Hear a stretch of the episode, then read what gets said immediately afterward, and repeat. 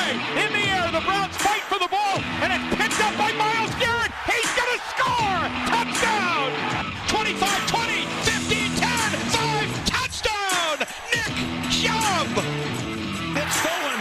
Denzel Ward, a full 100 yards to glory. Boy, that escalated quickly. I mean, that really got out of hand fast. Welcome back to another episode of Nothing Rhymes with Orange. I am Dan Rather, and I'm joined by my co-host Anderson Cooper. Damn it. That's good, man. Oh, I hate it. That's the first blonde. Oh. That's the first blonde guy I could think of. Oh man, that's good. I've also gotten like Draco Malfoy. People have called me Draco Malfoy before. Have you ever grown Slim your hair Shady? Yes. Well, I did when I lived in Seattle. Uh, messed with the times back in 2015. I did. Mm. It was down to my down to my shoulders.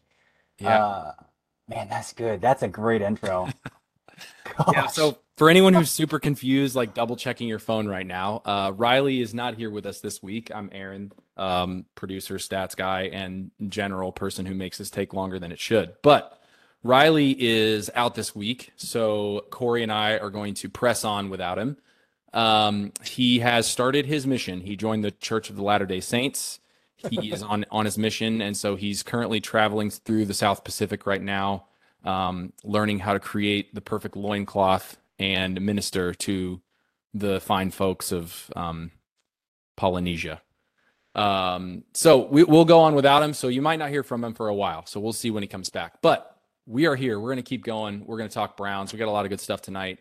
Um, yeah, first thing, uh, Corey, how you doing, man? I I wasn't here last week. I was in Vegas for a work trip, so I was doing the opposite of what Riley is currently up to, um, and just having just a grand old time. So that was fun. So I missed last week, but I listened to the pod. Sounded good. Um, how you been, man? Yeah, I'm good. Football's back. You know, when, once college football starts, I really like I get in a zone, you know, with my charting project and all of the film work. I have a film hookup this year where I can watch watch all 22 the next day, so it's like any spare time I have, it's just I'm watching college tape. But Yeah. it's cool. I'm ba- it's back. Football's back. I got the Bills and the and the Rams on over here, so yeah. Yeah, that's a, that's a It's back. surprisingly good matchup, not only for a Thursday night football game, but also for like a week one. Like, there's a lot of good week one matchups. It's a lot of times even the good ones get drowned out just because it's the first weekend. And I feel like that one got the benefit of being on a Thursday, just because it's the only thing you're watching, you know, and it's you know right there in kind of prime time. Yeah, love it. It's gonna be a good, good, good game too, man. I love, I love Josh Allen. Love the Rams. Should be high scoring. Be I have a lot of. Rams players on my fantasy team too, but we won't get too much into that. Um, yeah, so as far as the Browns go, um, one of the quick things that I wanted to go over before we get into week one and preview and all that is they announced who the captains are. So uh, they are Joel Bitonio, Nick Chubb, Myles Garrett, Anthony Walker, and Charley Hughlett. So they picked five for this year. Um, so yeah, I don't know what what you think about that. I, no, nobody really like surprised me necessarily, but I don't know. What, what do you think? I thought Jacoby had a chance. You know, Jacoby starting 11 games. Everybody loves Jacoby Brissett, is what you hear. Like everybody loves Jacoby Brissett. But I think it makes sense that he's not a captain as well. Uh, I think it's pretty straightforward. Um, yeah, I mean, those are the vocal guys. I mean, Charley Hughlett and, and Joel Bitonio are the two longest tenured Browns, so that makes sense. Uh, I think it says a lot about who Nick Chubb is in, in the building and how he works. That a guy who says absolutely nothing is revered by his teammates like that. Uh, so that's that's really cool. And then obviously, I mean, Myles is Myles. Myles has been a captain since this since this. I want to say second year in the league. He might have been a captain when he's a rookie. To be honest, he's been a captain for a long time, so that's not as surprising. Yeah, I'd be interested. It'd probably take too long to look up right now, but I would be interested to see how many teams have like where their quarterback is not one of the captains. I'm sure it's you know the Browns are not the only one. Like The 49ers. 49ers are probably one. I was also going to guess like the Seahawks probably don't have a quarterback captain. No, they love the teammates. His teammates love Geno Smith. Yeah. I'm almost positive. oh, excuse me. Uh, Geno Smith was named a captain. Let me look it up real fast. Yeah. Uh, So beyond beyond just like not you know, obviously the quarterback is arguably the most important position on the field, but it is interesting. Like you name a captain as like a you know a moral leader or like a I don't know like somebody who who the team rallies around from a human being perspective mm-hmm. and then sometimes you still have to like equate that with like how many of those guys are actually playing because if they do all the best like people in the building and it's a bunch of you know backup linebackers then it would just be kind of you know right it's like having a junior varsity kid be your captain for high school football or whatever. It just wouldn't make sense. Right, and Anthony Walker is kind of like that. Like, oh, it's a little iffy, but Anthony is another one of those guys that's a clear glue guy in the locker room. Like Anthony Walker is a dude. I mean, he played for the Colts for I think four years, 4 mm-hmm. years. So yeah. and and like Derek Shaq Leonard, my bad. Shaq Leonard was distraught when he left when he left last off season. So like I think it tells you a lot about uh, just kind of how he's revered by his teammates uh, and just the kind of like vocal leader that he is in a locker room. So uh, it's not so it's a little surprising, but it's not surprising. Yeah, he didn't, he didn't start all preseason. He's starting this week. Uh, they, they announced that he's going to start at middle linebacker this week. But yeah, and I think it, kind of transitioning that a little bit into we don't necessarily need to do this for the whole um, defense or anything, but I do think it'll be interesting. Linebacker seems to be one of those positions where they're going to rotate some guys in and try to test around, see who fits, see who who works, and then I don't know. Hopefully by what week five, six, seven, they'll have it kind of figured out and have their main main two or three guys who they know can can go every week. That would be ideal. Uh, they did say you know Jacob Phillips is going to play a lot still, uh, it, but it would be ideal if you can have a solid guy like that. Defense is so good. You just need your middle linebacker to not be a liability. Like Anthony Walker's not great. Like he's not a superstar, but he's sturdy and he's dependable. So like if Jacob Phillips, although he has a higher ceiling, is is getting his eyes caught in the backfield and out of position, like it's not a guy you can really put on the field right now. Um, and so I'm completely cool with with starting Anthony Walker. And I think I said on the podcast last week that I I thought they should make that move. Yeah, I, I would have to go back and listen, but uh, yeah, so I'm I'm happy they did go that direction, just because again, like that secondary is so stinking good, and those pass rushers are so stinking good. Just like give them time to get home, and and one way you do that is by not vacating the middle of the field the way that Jacob Phillips was kind of doing, uh, or getting his eyes caught on in a scramble drill, things like that. So, just like, uh, just get a guy who's going to do his job, and Anthony Walker's going to do his job. Yeah. The other thing about that position specifically, which I think I find interesting at least is when you have questions at linebacker. Linebacker is typically the guy that they have the green sticker on their helmet, they have the speaker in their helmet, whatever, and they're kind of the captain of the defense. They're calling the plays, they're or at least relaying the play calls to everyone. Um, so having that position be semi question mark, at least from an overall positional group, is kind of interesting because a lot of time, I mean, not every team has the perfect set of linebackers, but it's just one of those things where it can throw a wrinkle of like if you're rotating guys in and out of that position, it's like new guy mm-hmm. kind of calling the plays or or communicating the plays every week or or even throughout the game.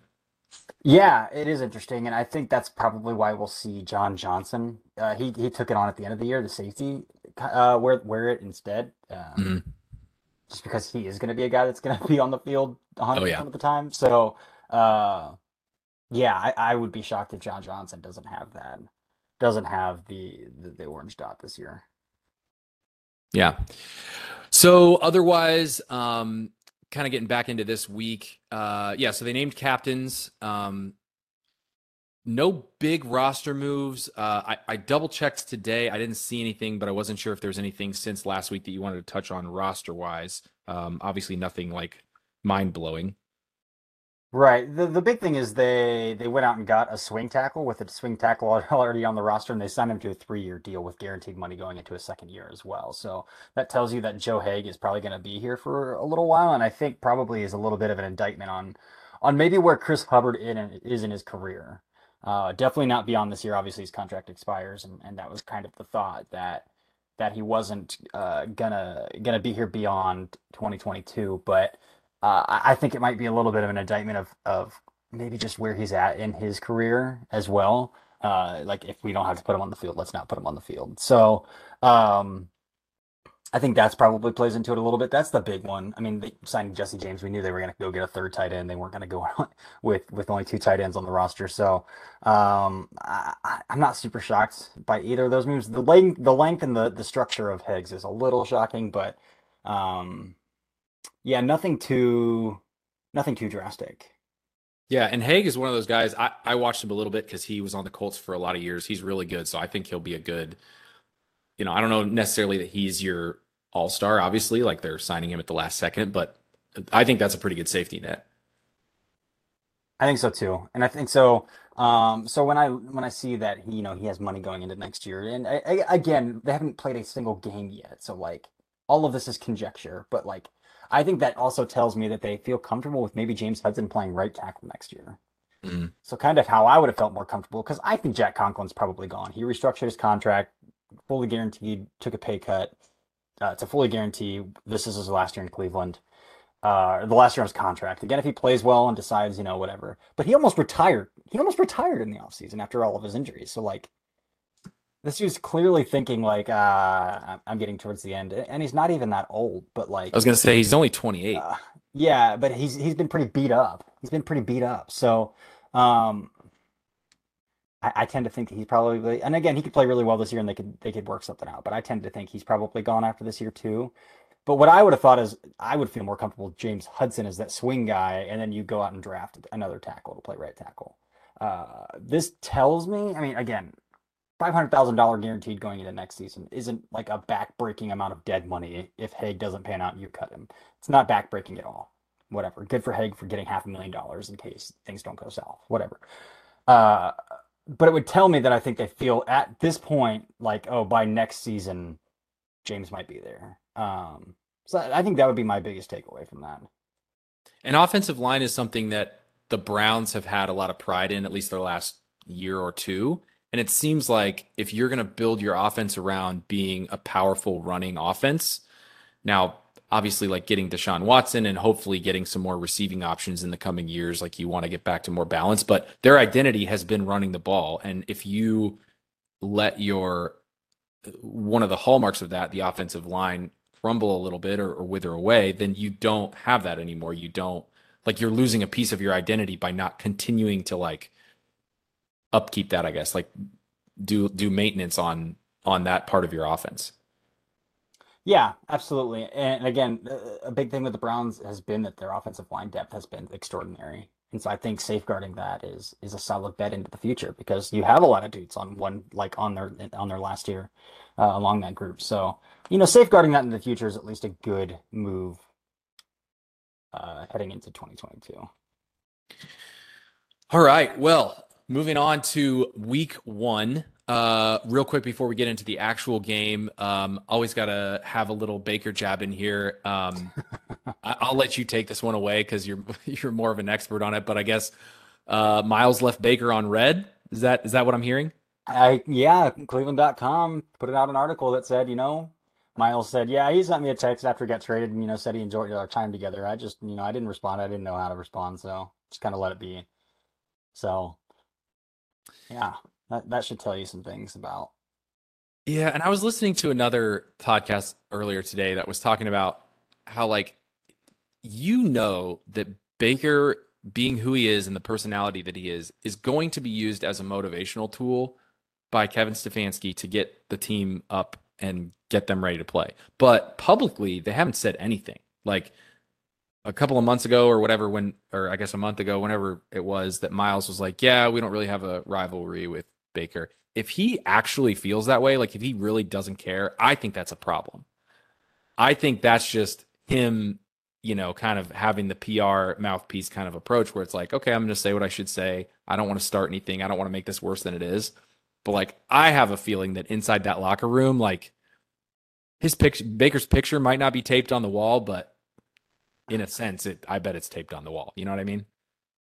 Yeah, I mean, you you, you heard a lot of stuff about you know guys who, who uh, it's been reported that they straight up have told they told the Browns last season like if this guy's back, I'm not coming back. Like there's clearly a divided locker room at the OB with the OBJ stuff. Like and a lot of it wasn't on the side of their quarterback, which pissed a lot of fans off. But at the same time, like we've talked about this ad nauseum, like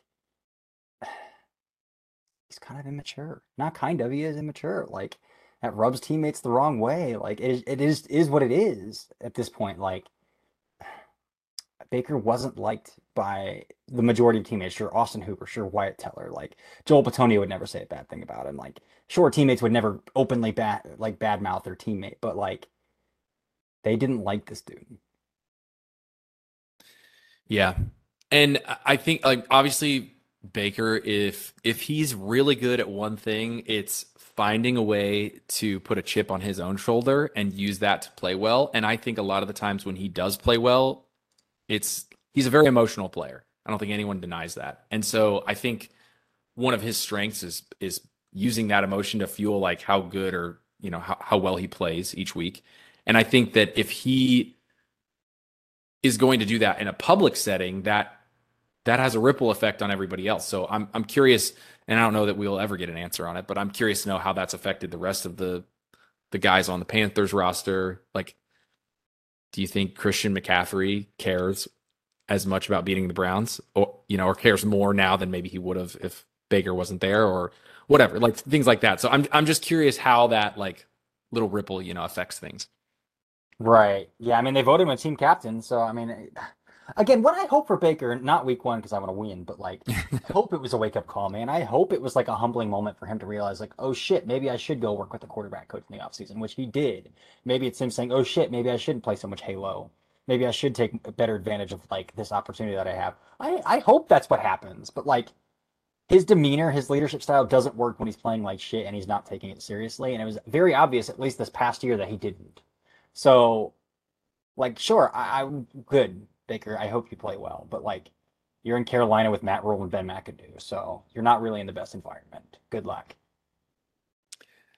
One other side note about the Panthers, beyond Ben McAdoo's name, which just sounds like it's you know McAdoo, it just sounds like a goofy name, whatever. I remember I saw a picture of him when he was the head coach of the Giants. And he had this like goofy haircut that he looked like he'd watched too much Peaky Blinders or something, and like I don't know, he's a bigger guy. Like just his whole aura tends to crack me up. So like using him as a punchline is like I don't know, it's perfect. All right, so getting into the game, the spread, uh, I believe the Vegas line as of right now on my computer says it's one and a half, so very close. A lot of uh, other that's the Vegas like MGM one. Uh, a lot of other um, sportsbook has it pretty similarly, uh, very very close. Some of them are as low as like 0.5. So um, I'm going to need your official prediction: Browns win or Browns loss. I think they win, man. Again, it's supposed to be really nasty weather-wise, and I think that mm. plays into the advantage of the Browns. Like you have Nick Chubb, you have Kareem Hunt, so like the less the ball is in the hands of Jacoby Brissett, the better. But like they can't go out and they can't go down get down by more than two scores if they, or by two scores or more. If they go down by two scores, then you're forcing the ball into the hands of Jacoby Brissett and you're forcing the ball into the hands of this really bad wide receiver core. So that's not what you want to do. Uh, so I think as long as they can stay within a score or play like at neutral or with a lead, like they're gonna be okay. They're gonna be okay because they're very good at controlling the game. Stefanski's very good at, at four minute offense. He's, he's very good at controlling games. So, uh, but like you gotta you gotta make sure that you're not you don't have to lean on Jacoby Brissett because when that happens, the moment that happens is the moment I start to panic a little bit. Yeah, and uh, the other I'll be interested to see is, and I'll, I'll ask you about this now because we're kind of talking offense already. Is there any? You, I want to caveat this at the beginning by saying that obviously most people understand that a preseason game is not where you derive like how good or bad a team is going to be. Like preseason, they're not scheming against people. They're using it more as a test to figure out who they want on the roster. And then even towards the end of camp, they're they're basically using it as like a a, a lab, like a test dummy kind of a situationally. So they're not scheming. You're not taking a lot away from a preseason game about how good or bad an, an offense or a defense is going to be. But but I don't think it's anyone was overly impressed with what they saw in some of the preseason games. And you want to see some of those like big flashes here and there, even if it's not a, a dominating performance in a preseason game. Mm-hmm. So my question is, do you have any real questions or big issues in your mind on the offense based on what you you have seen from the preseason game, or do you think that's pretty much a function of not having multiple offensive starters playing? Because like Jacoby is the one big new piece. I mean, there's other new pieces on the team as well, but you know, he has not played in a preseason game with this is I don't think this is a comprehensive list, but at the very minimum, Nick Chubb, Kareem Hunt, uh, Amari Cooper, Joel Bitonio, and Jack Conklin. That's five Pro Bowlers that he has not lined up in a game with yet. So you really haven't seen him with all the ones in a game yet in 2022. So is some of those things that you you're missing on offense in the preseason game is that just because they're not all playing with the ones or is do do we think there might be a bigger issue? There's a lot of factors. I mean, I think there is definitely a little bit of an issue uh, with with the lack of success that we saw. Uh, I, I don't know if it's worth panicking over at this point, um, but like there wasn't really a rhythm anytime the first team offense was on the field, and that's that's a little bit concerning. That's a little bit concerning. Um, but again, preseason you said is, is for evaluating players, and they were truly really trying to evaluate a certain wide receiver, and they that last game, I mean, they force fed him the football. Like there was no doubt in my mind they were force feeding him the football. So like, you got to take things with a grain of salt in terms of, of, of preseason football. Uh, I mean, we've seen like Brandon Weeden come out and light up the preseason, and he stinks out loud in the regular season. So like, defenses aren't showing you what they're gonna like exotic stuff.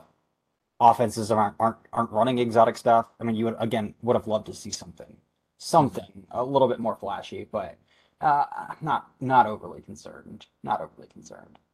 And I, it, that's not to say that there aren't any concerns on the offense. Like obviously, everyone's worried about the receiving core, the quality of quarterback play from Jacoby versus what it will hopefully be when Sean comes back.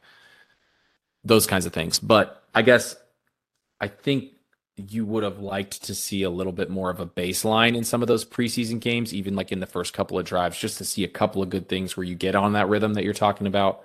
And that just wasn't there. So I was mostly just asking again because he didn't get to play in those games with some of those bigger guys. So I guess offensively, what's one thing you're going to be looking for on Sunday? Like maybe a question that you haven't seen an answer to that you're hoping to get answered here in a couple days.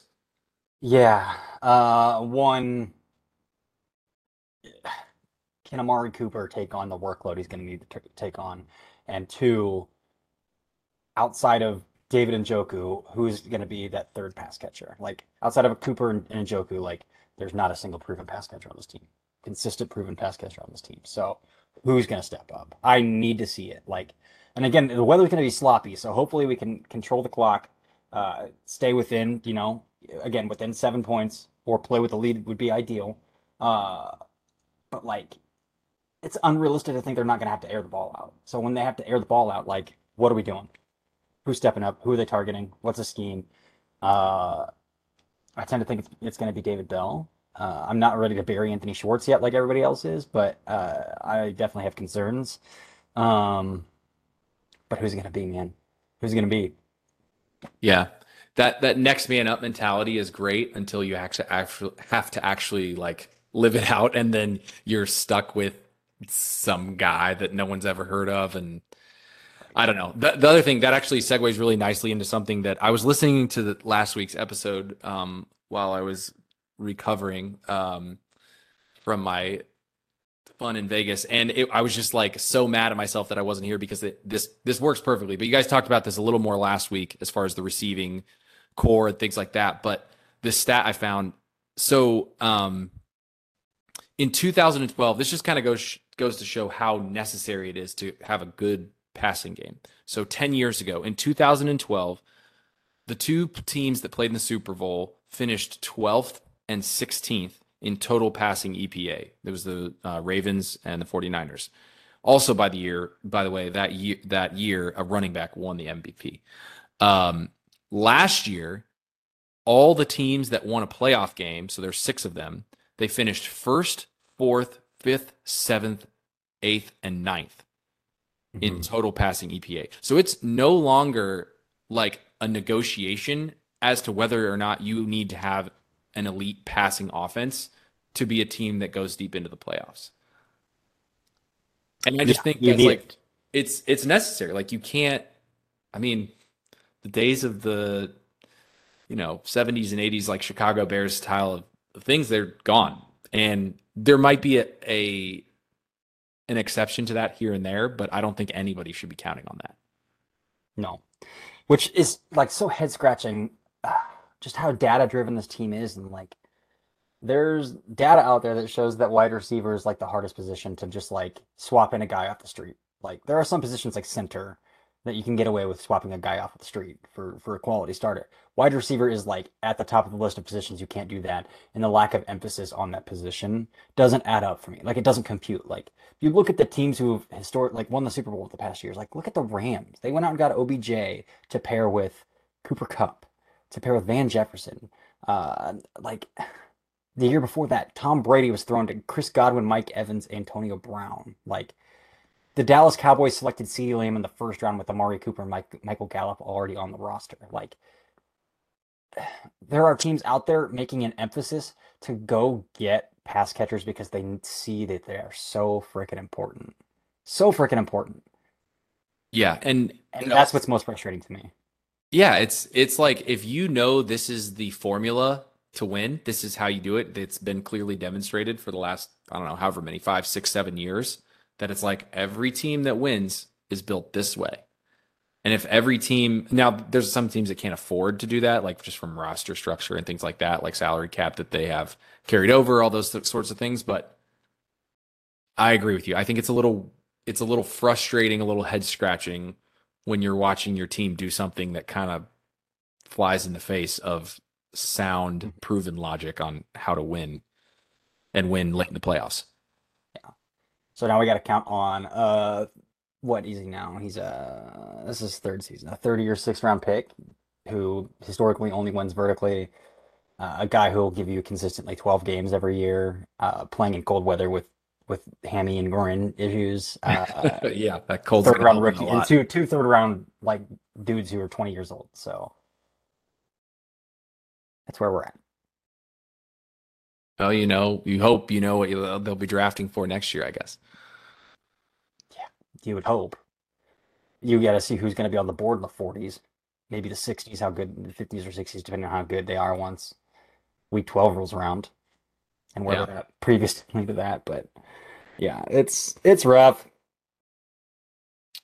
Well, let's switch over to the defense. Um, that's definitely one of the brighter spots on this team. Um, I don't think anybody other than Riley's Lord and Savior, Cade York, which I think I want to know is he giving him up now since he's joined the Mormon church? Where does Cade York fit into his hierarchy of deities? Oh man, I'll have to ask him that, and I'll report back to you guys. Um, so other than that, uh, I think defense is definitely a bright spot on the team. Um, but I, you know, obviously they're not perfect. Uh, we've talked a lot about defensive tackle in the past. We've talked a little bit about linebacker tonight. What's a question mark you have on defense that you're hoping gets answered this week? Defensively, I mean, it's it's clearly the defensive tackles clearly the defensive tackles. Like it's a bold, bold move to go into the season with Taven Bryan and Jordan Elliott. They played pretty well in the preseason. I'm not gonna lie. I was a little bit, a little bit impressed with how well Taven Bryan and Jordan Elliott kind of played, and it was average, but like okay, it's better when we. I mean, we had two bottom bottom tier defensive tackles a year ago, and Malik McDowell and Malik Jackson, and that's not an exaggeration. Like these dudes were like in the 30s and 40s of defensive tackles uh, in the NFL. So uh, average would be a significant improvement, and this was a top top tier defense near the end of the year last year. Even with that, you got to get off the field in third down, which they kind of struggled with a year ago. But I mean, again, we're talking about one of the best one of the best secondaries in the NFL. We're talking about one of the best duos of pass rushers, including per, probably, in my opinion, the best pass rusher in the NFL on this team.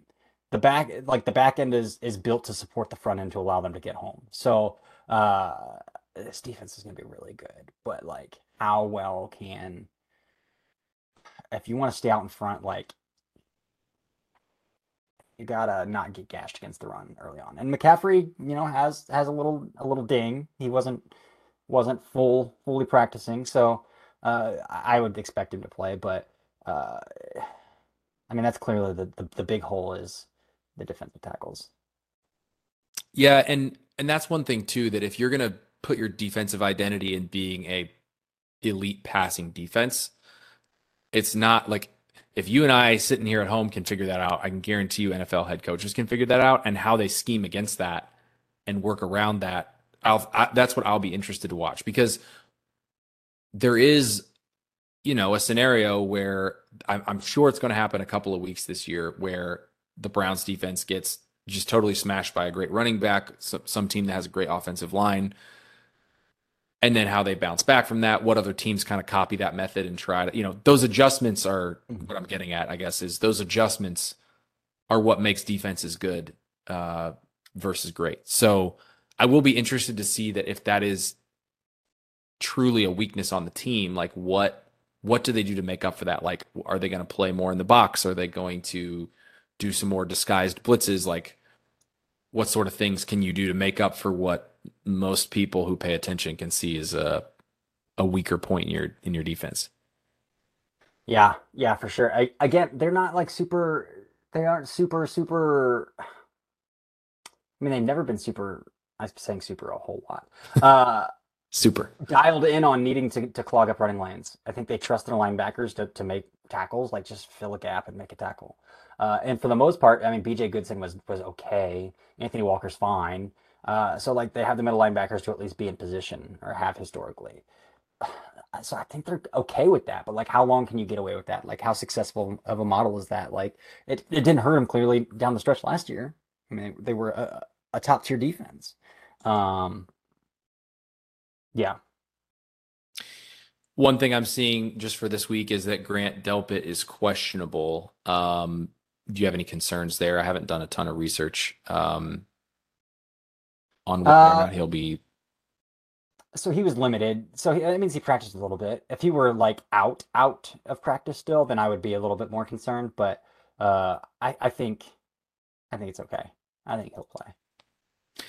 Yeah, and again, that's to me that's the strongest part of the defense. Like if you know, in an awful circumstances he he couldn't go, I do feel really good about the depth there. You know, similar. I think. I think other than offensive line, I think defensive back is where this team is deepest, and I, you know, that makes me feel good knowing that. Like again, we just talked about how passing heavy this league is. Like people are focusing on that, and the Browns are doing the same thing, and I think it it makes them a little bit stronger on defense. So not super worried overall. Um, so you, you've already mentioned that um, you think the Browns are going to win. I tend to agree. Um, I know Riley agrees, and we'll get to that in a few minutes. But um, anything else for this week that you're looking at? Anything else you're interested in beyond the obvious?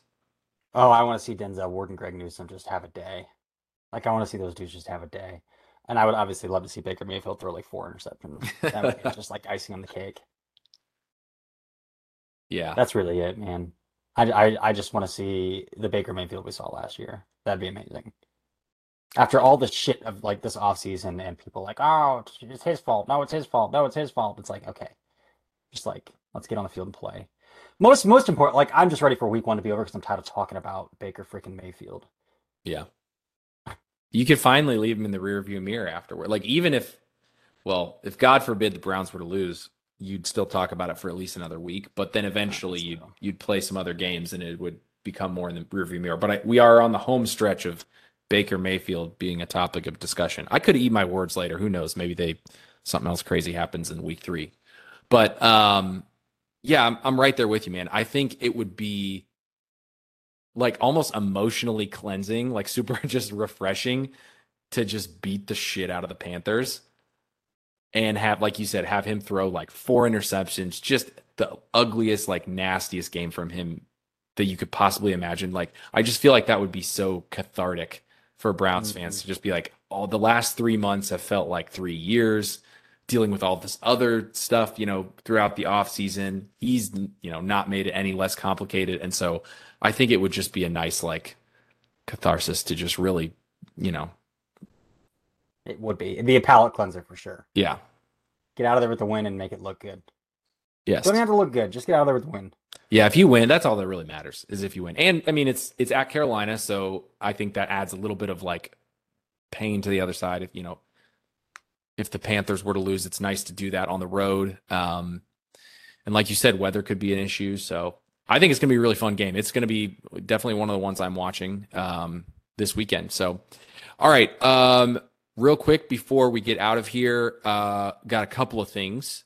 One is we're going to do our survivor bet again this year. Uh, I'm going to jump in. We are going to figure out what the punishment will be for the loser. Um, I think we're going to each come up with an idea possibly, and then we'll have Mm-hmm. you guys vote on it on Twitter. So that should be fun. So Probably not drink a 12 pack this year since you know No. it's not not super safe. No, that's not safe. Uh, I've seen some good ideas online though, so I think we're gonna come up with some ideas in the next couple of weeks and then have you guys vote on it.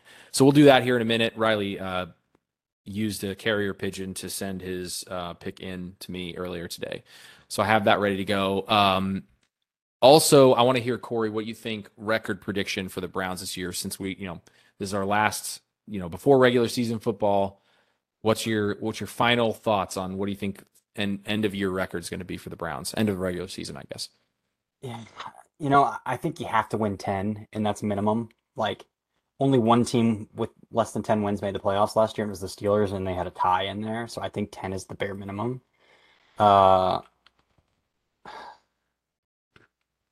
I don't know, man. Like, I gotta look through this. Okay, so the first four, you're playing Baker Mayfield, Joe Flacco, which has been confirmed, probably Mitch Trubisky, and probably Marcus Mariota. Your first four games. I feel good that you can come out of that two and two, three and one. I would hope you can come out of that three and one. Hopefully, you can come out of that four and zero. Yeah. I think the Jets could be a little tricky. I mean, Flacco's a vet. You know, I like their coaching staff. I like some of the tools they got. Uh, but like, also look at those offensive lines they're playing. The Carolina's got the best offensive line they're going to play. The Jets' offensive line, Mekhi Becton's out for the year. Steelers' offensive line has been nothing but garbage all preseason. Falcons' offensive line is also garbage. So like, I tend to think you can come out of this 4 0, like 3 and 1 minimum. You hit a rough stretch with the Chargers. Patriots, I, I actually think Patriots is a winnable, winnable game. You got Matt Patricia calling plays there. Uh, but like Chargers, Ravens, Bengals, and then you got the Dolphins too, and then Bills, Bucs before he comes back. So like Chargers, Ravens, Bengals, Bills, Bucs, you're probably not winning those games without without with with, Jacoby Brissett. So like So you think they're going six and five by the time they get to week twelve? let's say five and six. Let's say Okay. five and six. Well, one, two, three, four, four and seven would give you one, two, three, four, five, six. Four and seven's the minimum. Yeah, I'll say five and six. If they can get to week 12, five and six, I'll feel good. Okay. So your final prediction is that the Browns win ten games. Man, that feels steep. That feels really rough. But I'll say nine. I'll say nine. That's right where I was going to say too. I I'm pinning them at nine wins for the year. That's my like that's my prediction. Write it down. I didn't ask Riley about that. I'll have to send another carrier pigeon. I don't think that carrier pigeon will be back by the time we finish this episode. But um you guys can hear that next week and we'll give them a freebie. Um all right, so we're kind of in agreement there. Uh really quick, I did want to do um a couple of stats before we get into our survivor bet to finish it out. So these are just some things that I had built up over the last year ish uh, that never really had a chance to um, get used. Hang on a second, my Eufy is freaking out right next to me, so I'm gonna pause. That's fun to edit that out. Now we'll leave it in. We'll leave it in. We'll let people know what what the real world is really like. Um, yeah. So stats uh, for the last year that I've kind of built up didn't have a chance to use them, so I just figured, you know what, they're interesting. People want to hear things, and uh, so I'm going to tell them to you now. So I have one, two, three, four, five of them, I think. Yeah. So the first one, this is going to be Corey's favorite of all of them. Since 2017, for the San Francisco 49ers, Jimmy G's win loss record as a starting quarterback is 35 and 15. Every other quarterback who has played for the 49ers in that time frame combined is 8 and 28. And that was going to be my stat to say bring Jimmy G, but obviously that's not happening. So you had a nice little laugh about that on Twitter. All right, next one. In the last 18 Super Bowls up until 2022, um, so right before this past year's Super Bowls, the last 18 Super Bowls, with exception of the last year, have contained one of these things Tom Brady, Peyton Manning, Ben Roethlisberger, and the San Francisco 49ers. For 18 There's years. one, 18 years, one thing is connected those things.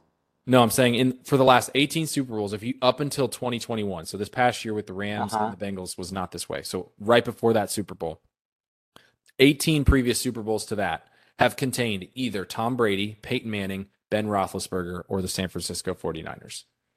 Yeah, that makes sense. For a while there, the AFC was literally like if you had a Unbeatable. three-sided coin, just like flip between the Patriots, Steelers, and Colts. Mhm. Like for a long time, it was just that. Well, it was mostly the Patriots and the Steelers.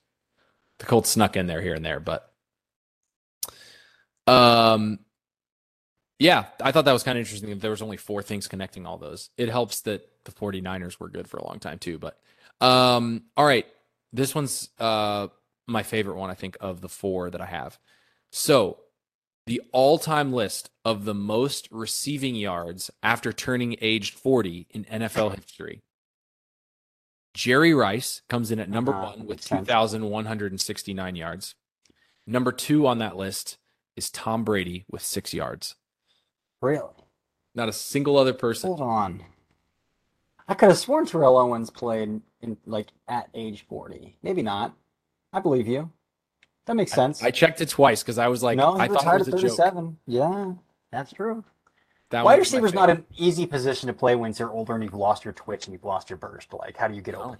Uh, which uh, Jerry Rice was my second favorite player. I mean, he played a lot, like a little before I was like really, really watching football, but he was a guy I really liked.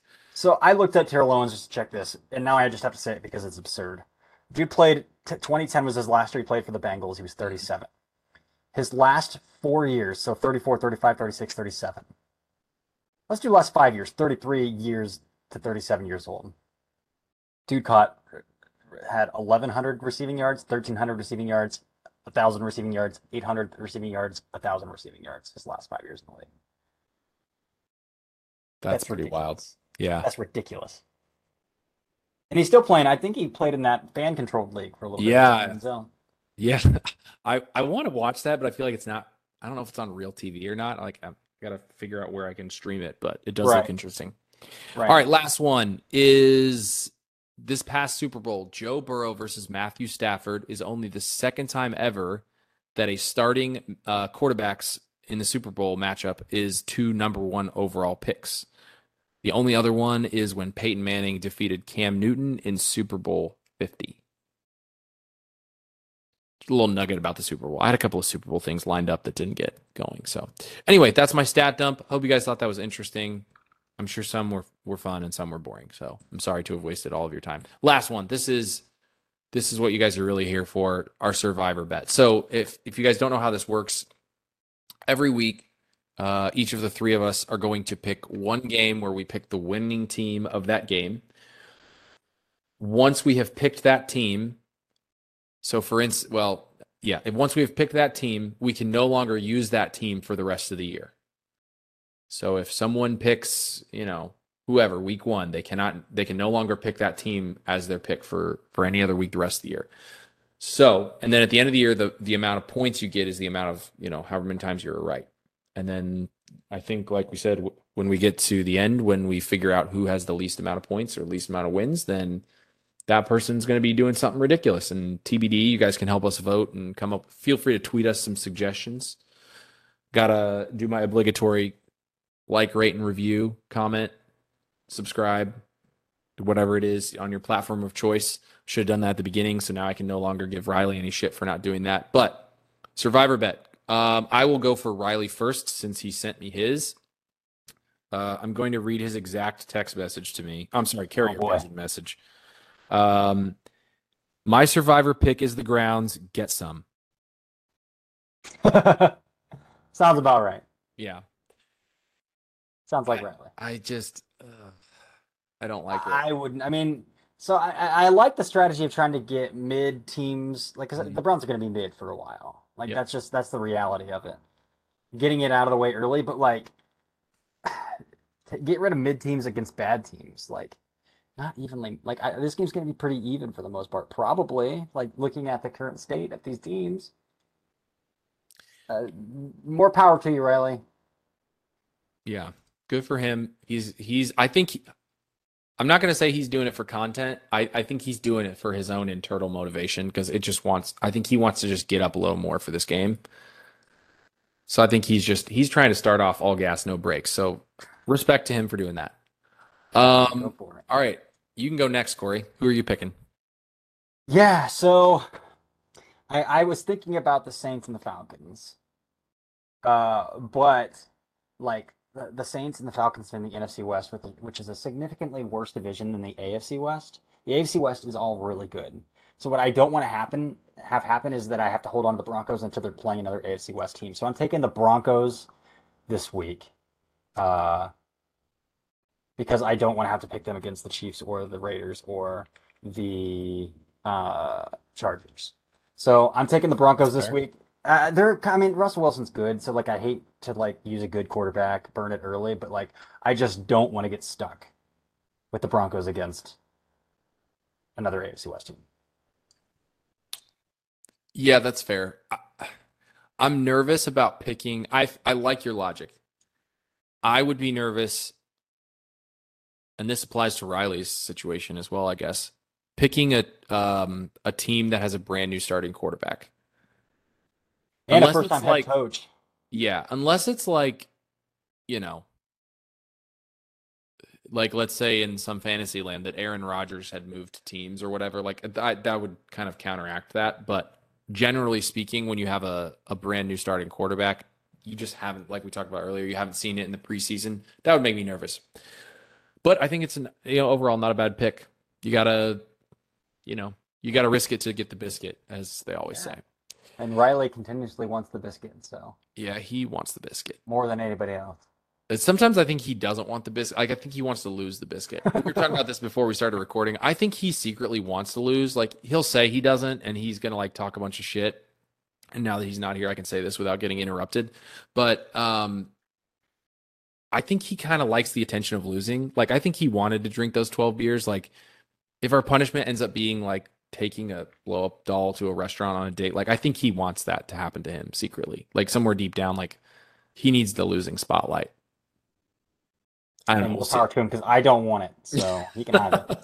he can have it. All right, my my pick is Patriots over Dolphins. Um, I think the Patriots division will be really interesting this year. I think it's going to be a lot of meh kind of teams, but I think this might be one of the weeks where they have a pretty solid chance of uh, pulling out a W. So I'm gonna I'm gonna snag the Patriots. Normally, I feel like any other year, a Patriots pick would be like, oh, why are you wasting it on a game like this? But I'm not as sold as Matt on Mac Jones as everybody else is, but I think you're pretty safe against the Dolphins. Yeah.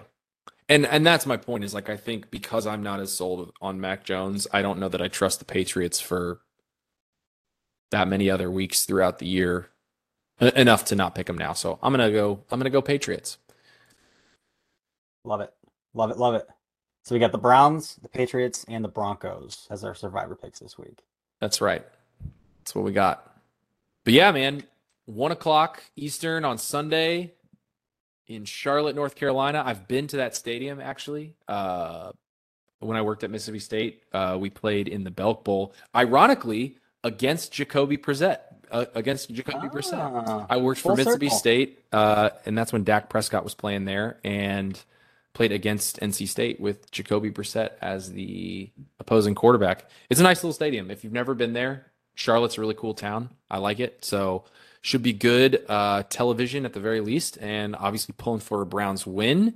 As I said before, make sure you subscribe, review, follow us on Twitter, tell your friends, sponsor us, you know, all the usual stuff. Um, Love it. yeah, man, that's that's pretty much all we got this week. Corey, you got anything else you want to throw in there? Any last minute jabs at Riley? Undefeated. Oh man, he's way better at this than I am of coming up with things off the top of his head. Oh man, I should have written something down. Uh, you're lucky, Riley. Uh, jeez. No, I'm gonna- I don't have anything. I'm gonna quote really that and frame it. Ah, you're you're lucky, Riley. Jeez, that's That that's sound like Morty from Rick and Morty. Yeah. That sentence. ah, jeez. Oh, jeez. jeez, Rick. yeah. Man, All right. Bummer. Well, for uh, for Anderson Cooper and myself, really appreciate you guys listening. Um, hopefully, we'll get some other guests as well coming up in the next couple of weeks. Got some some of those things working um, in the works, but yeah. Other than that, enjoy the game. We will talk to you guys after the weekend. This is Nothing Rhymes with Orange.